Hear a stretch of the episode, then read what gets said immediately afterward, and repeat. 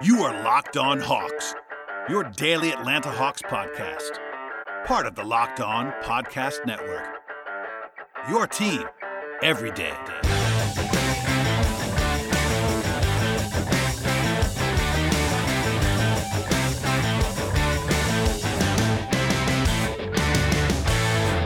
Hello, friends. Welcome to episode 1117 of the Locked on Hawks podcast. I am your host, Brad Rowland, coming to you on a Monday evening into Tuesday. And thank you for joining us, as always, on the podcast. Today's show is brought to you by the good folks at RockAuto.com. Amazing selection, reliable low prices, all the parts your car will ever need. Visit RockAuto.com, tell them Locked On sent you. Today's show will dive into what became a 129 to 111 win for the Hawks at home over the Orlando Magic on this Monday. The back to back was a sweep in positive fashion for the Hawks, which is nice and refreshing after a losing streak, of course. And Atlanta is now 5 and 1 at home this season. Obviously, the competition level has been a little bit easier in home games, but they've taken care of that home court advantage and uh, now have to sort of right the ship on the road as well, but not for a little while here as they're at home this entire week. Generally, though, this is a very, very positive offensive performance from the Hawks, which, which, we'll dive into in detail. But they scored efficiently and effectively throughout the game. 129 kind of tells that story, but also just on a per possession basis, they did a very good job in this game scoring. Um, the approach was good, ball movement was good. 32 assists, a season high for the Hawks. They shot 56% from the floor in this game, and also a great balance. Uh, no one individual standout. You know, Trae Young was great in this game as he always as he always is, as was John Collins. But um, there were four guys, four guys that had scored 20 points or more, six guys with double figures, and seven guys with eight points or more. So a nice balanced effort from the Hawks overall, and we'll get into all of it as we do on the show. If you're a new listener, welcome aboard. Hopefully, you will continue to join us and subscribe to the podcast. And from there, we'll dive into the pregame context in this game. So, um, if you missed it, I actually had to post an emergency podcast on Sunday evening. Um, and I will just explain this more. Uh, I said it on, on yesterday's show because anybody didn't hear this. I had recorded and scheduled and edited all the stuff. It was already posted or was going to be posted. The uh, game recap from Hawks Bucks on Sunday night, and it was a positive one from the Hawks. They obviously had a bounce back win, etc. And then just as I was logging off um, from doing that, the word broke about DeAndre Hunter and his injury. So I recorded a very quick emergency podcast. Obviously, the loss of Hunter is brutal for the Hawks, um, both short term and long term. He's a you know big key big key piece of their future and their present.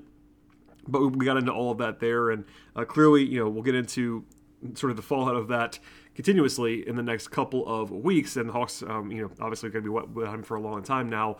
Um, in fact, as I started recording this, Sarah Spencer of the AJC reported um, that she was told the surgery went well for Hunter on Monday. That's obviously a good sign. And um, there was an emergency podcast again that I want to plug, but also just to say that um, most of my quick thoughts are there.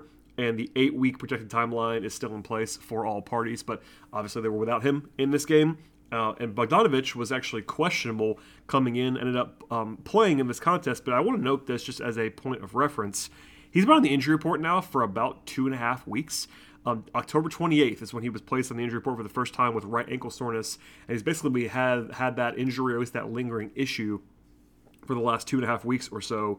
He missed one game, that game in Utah, in a back to back last week, but he's been, he's been questionable the last handful of games, has been playing, but I think it's probably safe to say that Bogey's not exactly 100% healthy or he wouldn't be on the injury report every single game. Um, at any rate, he actually played and played pretty decently in this game. Obviously, offensively, had it going at times, but worth noting that he's not probably his 100% self at this point. The Magic did not have four guys that are key to them. Um, Jalen Suggs, the rookie lottery pick, did not play in this game, plus Markelle Fultz, MCW, and Jonathan Isaac. The Hawks were 10.5 point favorites, according to our friends at BetOnline.ag in this game. Obviously, that's a lot. Orlando is not very good, which is certainly worth keeping in mind when approaching and evaluating this game, but it was a back to back for the Hawks and not for the Magic. So a rest disadvantage for Atlanta. Even without travel last night, you still want to be uh, the team that has more rest than the other. And the Magic were game offensively in this contest, but defensively they struggled to get stops the entire way, which we'll get into right now. So, at the outset of the actual game itself, kind of a weird start. There was actually a backcourt violation on the first possession of the game from Bogdanovich. That was kind of just a strange play. Um, one note early on is that Franz Wagner from Michigan, the rookie 6'9, 6'10, 4, was actually guarding Trae Young as a primary. And other than Ben Simmons, I can't think of anybody else that's quite as long and big as as, as Franz is trying to defend Trae.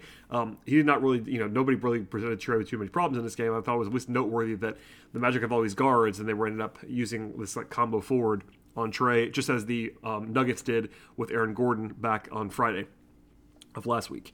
Um, neither team, though, got any stops really in the early going. It was a lot of offense on all sides, quite frankly. Um, lots of exchanging buckets and uh, not a lot of resistance. So there were 32 points combined in the first five minutes. The Hawks were 7 of 8 on twos at the outset.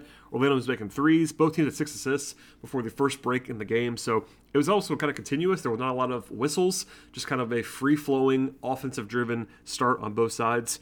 Um, rotationally for the Hawks, it was similar in some ways to how it was on Sunday.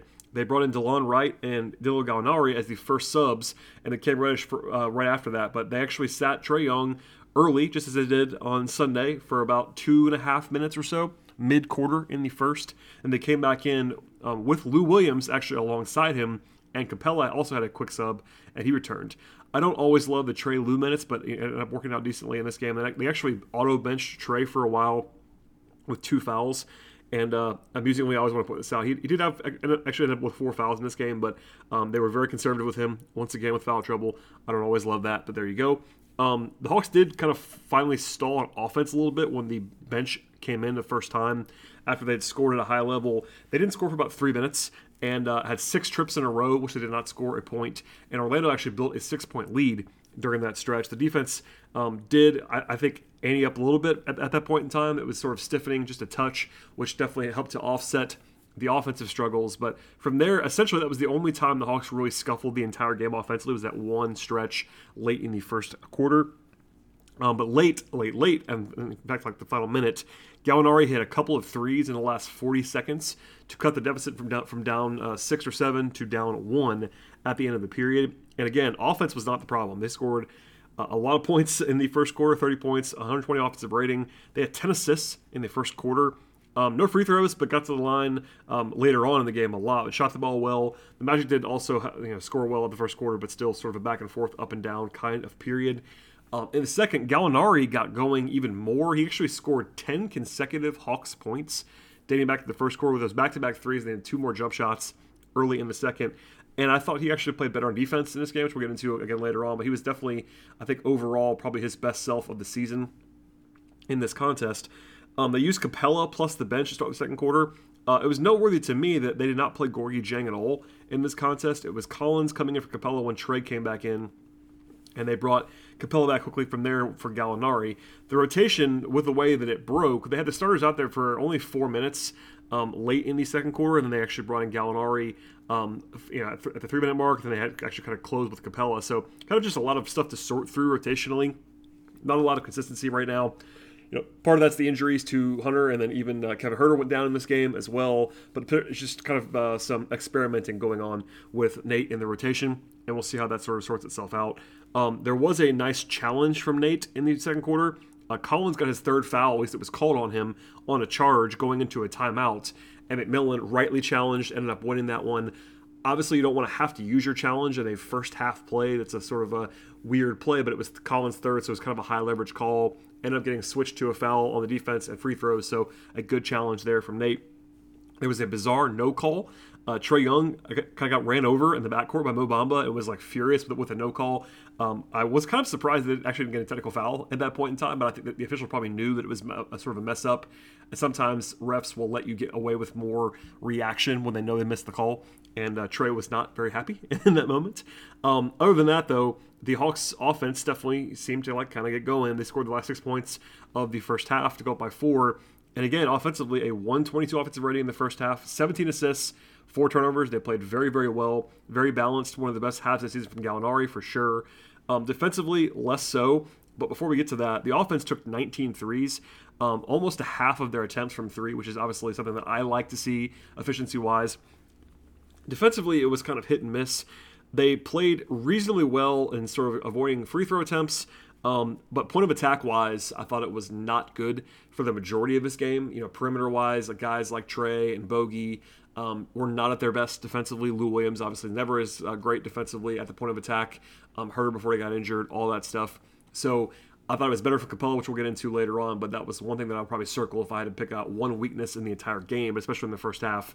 It was the point of attack defense and kind of letting the Magic into the middle of the defense, and then from there um, executing reasonably well, but not uh, you know not elite by any means. They, they also lost the glass in the first half. The Magic had 12 second chance points before halftime, which helped them to kind of keep things interesting before halftime. But still, the way the Hawks played defensively in particular to be winning at the half was probably pretty fortunate. And then they were much better after halftime on the whole, which we'll get into in a moment.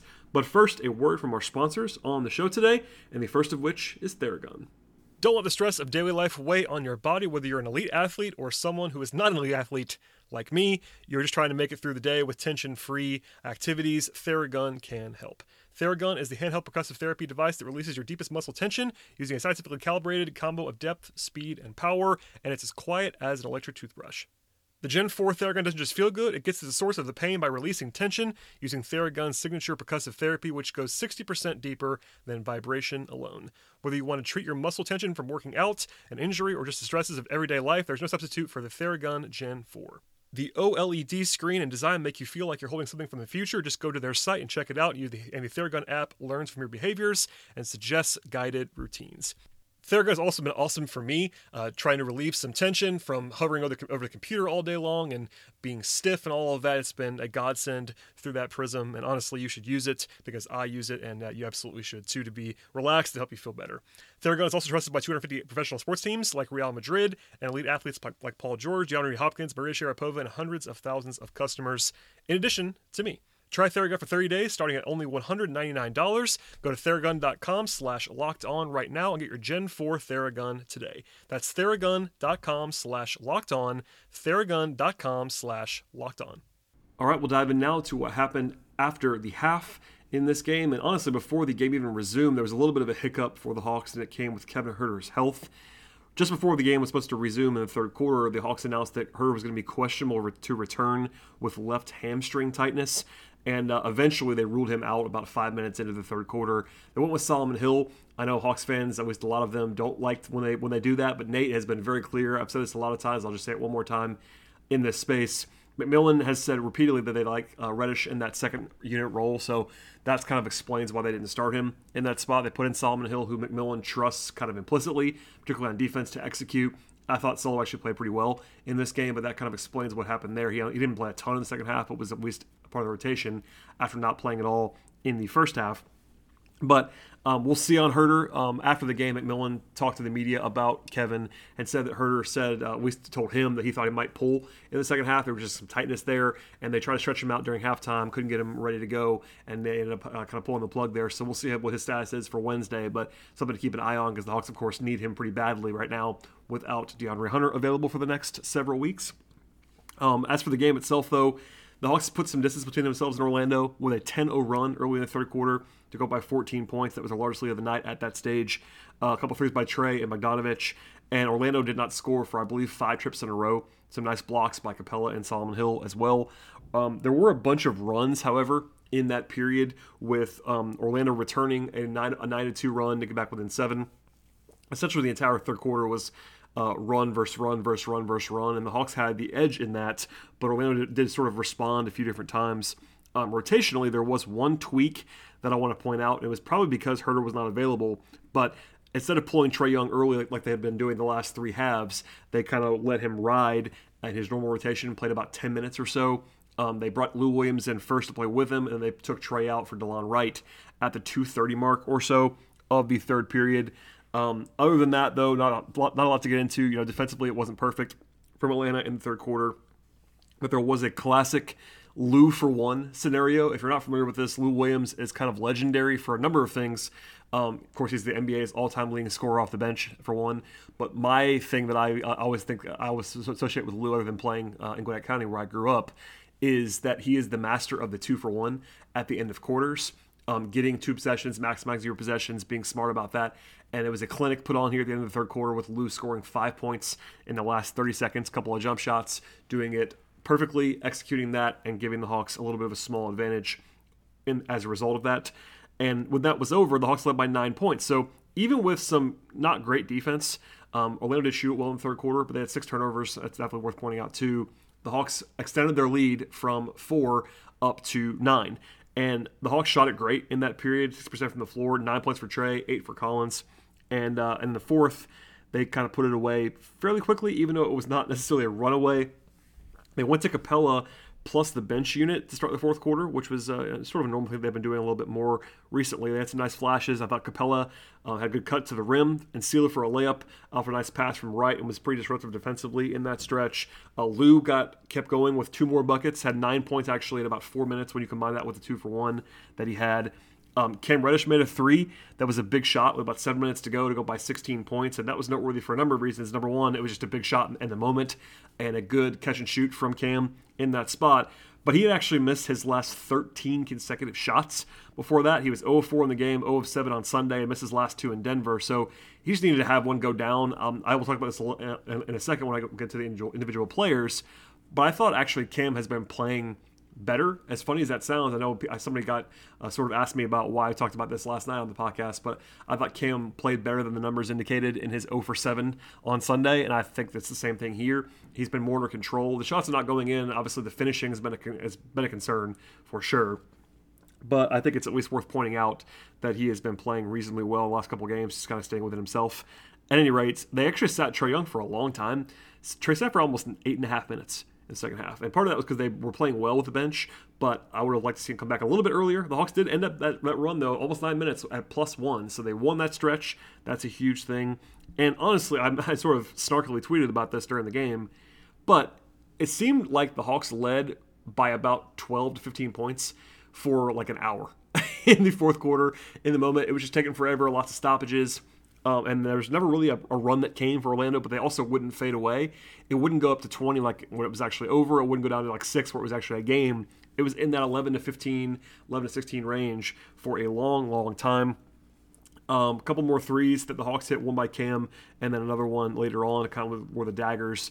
Um, Orlando tried to go Hackler Capela at one point, and he actually shot three or four, so they stopped doing it.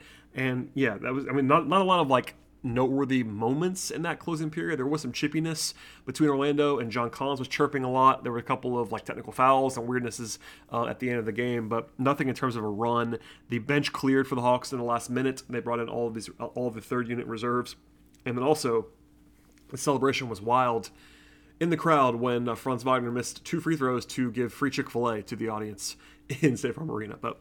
Other than that, not a whole lot of like noteworthy stuff in the fourth quarter of it because the, the run never came. The Hawks did end up outscoring the Magic in both of the third and fourth quarters, and they scored 69 points after half. So an excellent close of the game from the Hawks. It just never got really that interesting in terms of the actual score being in doubt in the fourth.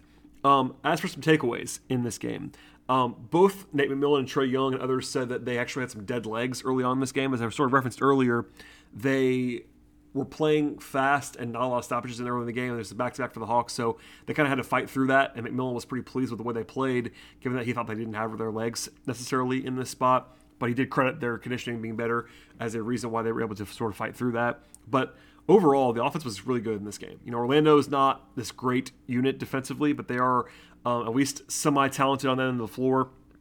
The Hawks had about a 127 offensive rating, which is excellent. Um, 56% from the floor, 14 of 30 from three.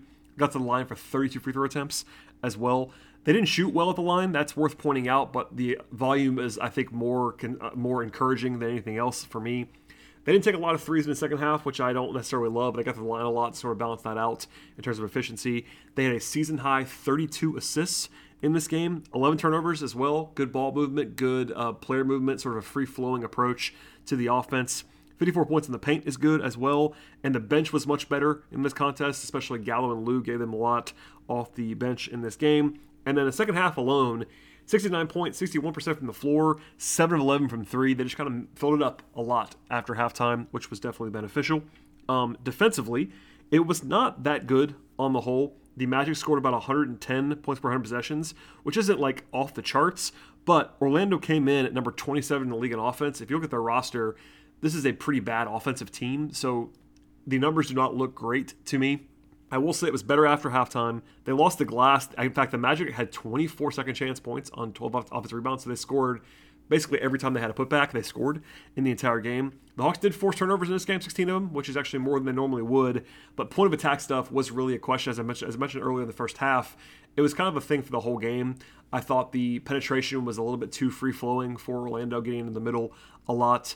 I don't think it was like the worst that I've seen the Hawks play defense in this game. I thought Capela was actually good, which we'll come back to in a second. But just in general, not the best defense. Like the Magic had 30 assists in this contest. They got up 43 threes. So if this is a better team, the Hawks might have been in some more trouble in terms of their defensive performance in this game. But uh, that's been a theme throughout the season. Actually, they kind of need to be better on the perimeter, and that was the case here. But still, the offense was awesome in this game, and uh, after the way they've been playing, um, it was encouraging to see a sort of comfortable win, even against a pretty bad opponent in Orlando. Uh, before we get into some player stuff and some takeaways and a look ahead at the rest of the schedule for this week, a word from our sponsors on the show today, and the first of which is RockAuto.com. Have you ever gone to a chain store looking for auto parts that fit your car? Is it maddening? Because it is for me. I know it has been in the past and it will be if I ever try that again, but frankly, I don't ever need to do that again because of rockauto.com. Rock Auto has been serving auto parts customers for 20 years at this point in time, and you could save time and money when you use Rock Auto. They have all kinds of auto parts that will fit your lifestyle, fit your preferences, and the best part is you don't have to endure the pointless questioning from someone behind the counter who's only looking to sell you the one part or one kind of part that they have in their warehouse.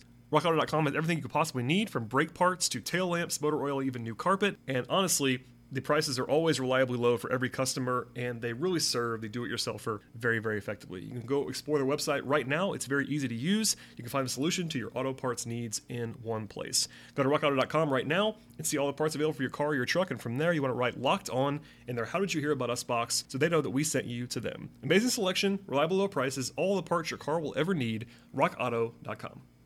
BetOnline is back and better than ever with a new web interface for the start of the basketball season and much more in terms of props, odds, and lines than ever before.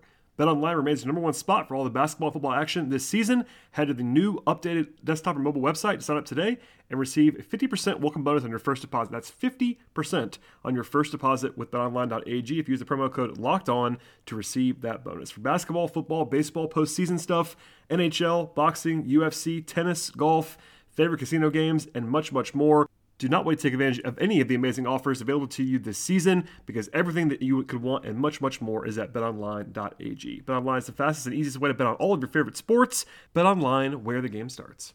All right, and we'll close the podcast up with some individual breakdowns in this contest. Uh, like I said before, the bench was encouraging on the whole in this game. They got a lot more from that bench than they have at different times this season.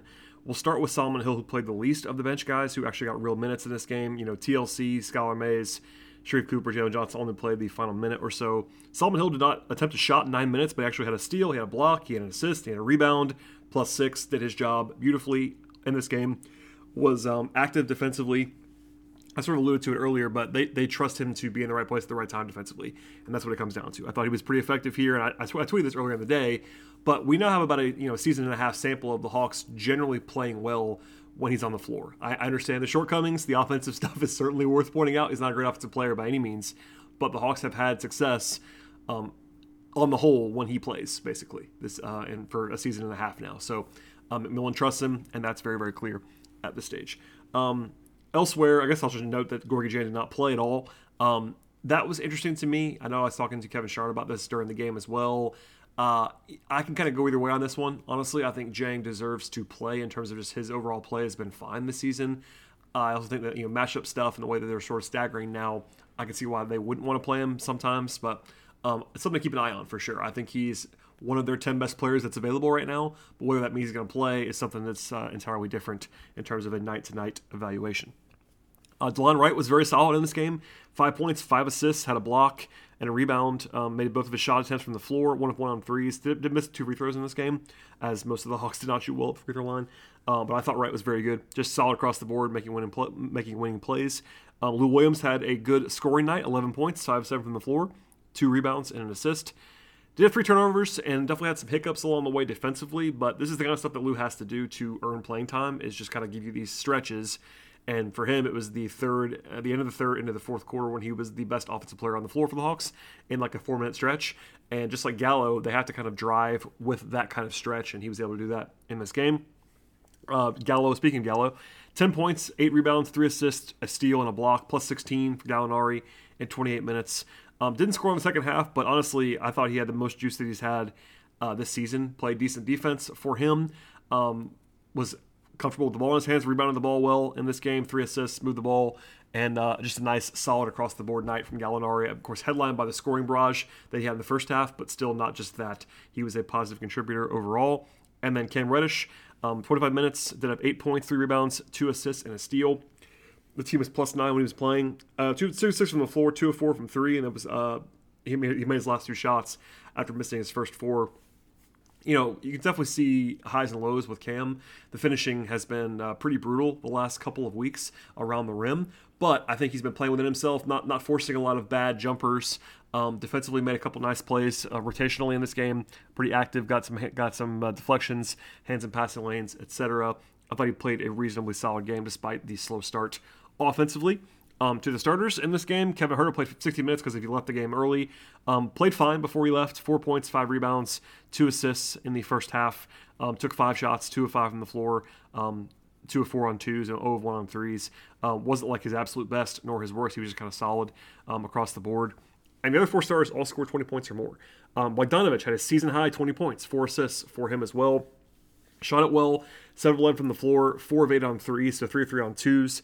Um, you know, he's not quite still at the level where he's um, as aggressive as he was last season in terms of hunting his own shot, but I think that uh, Bogey played fairly well offensively. I will say defensively, it's still been a struggle on the perimeter, and I think he is one of the chief culprits of that. But um, offensively, it was good to see him play well in this game. Click, Clint Capela, I think this is the best game he's played all year, honestly. A, uh, not a career high, a season high, 20 points for Capela, but 16 rebounds as well, three steals, two blocks, three assists. Abe Knight from the floor. Just a well rounded night overall. He was active on the glass. He's looking more springy offensively around the rim, defensively doing his job, walling off the paint. Yes, it was not a great defensive game, but in this game, I think he was not really the reason why. It was more of a perimeter crash than um, actually him struggling. So is he like all the way back? We'll see. But I think Capela certainly showed more in the last three games before this, and I think actually played like legitimately well in this game. So that's good to see from the Hawks because they're going to need him to be at their absolute best this season.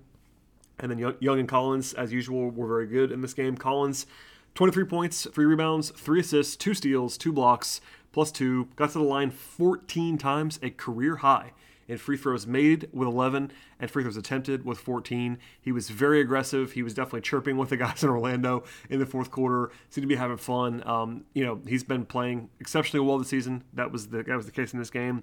The only thing was like a lack of rebounds for him, but uh, not really because he wasn't playing hard or anything. He was uh, he was quite good again in this game.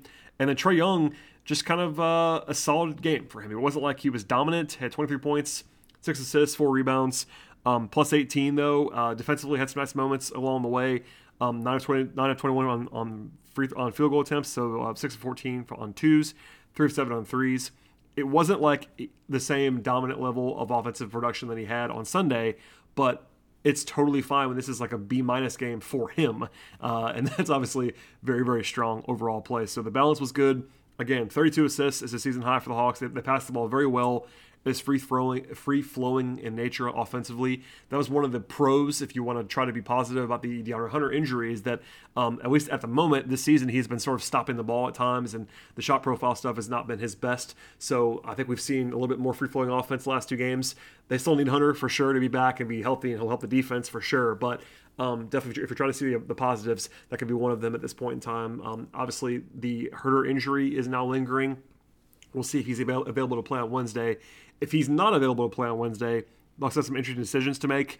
Um, how much you want to lean on Solo, how much you want to lean on guys like Lou and Delon right off the bench, etc. But we'll hopefully have more information on that on Tuesday evening, and we get into that on our next podcast. But that'll do it for today. Obviously, a nice little bounce back win. Um, I would say, set of wins on Sunday and Monday for the Hawks, and uh, Wednesday they will see the Boston Celtics coming to town. Boston is not playing incredibly well. They played in Cleveland tonight. They uh, did win on the road in Cleveland, so they've been showing up a little bit better at times. But they're, I think they're seven and seven on the season. Yeah, they're seven and seven on the season. So um, the Hawks should be favored in that game if they're at, at, reasonable health, and we'll see how they play in that spot. They're obviously better. Uh, the Celtics are better than the Magic, so more of a test there. But uh, interesting measuring stick, I'll say, on Wednesday. We'll have plenty of wall to wall coverage the entire week. So please stay tuned. Please subscribe to the podcast on your platform of choice. Follow the show on Twitter at Locked On Hawks. Follow me on Twitter if you'd like to at BT Rowland, And we'll see you next time.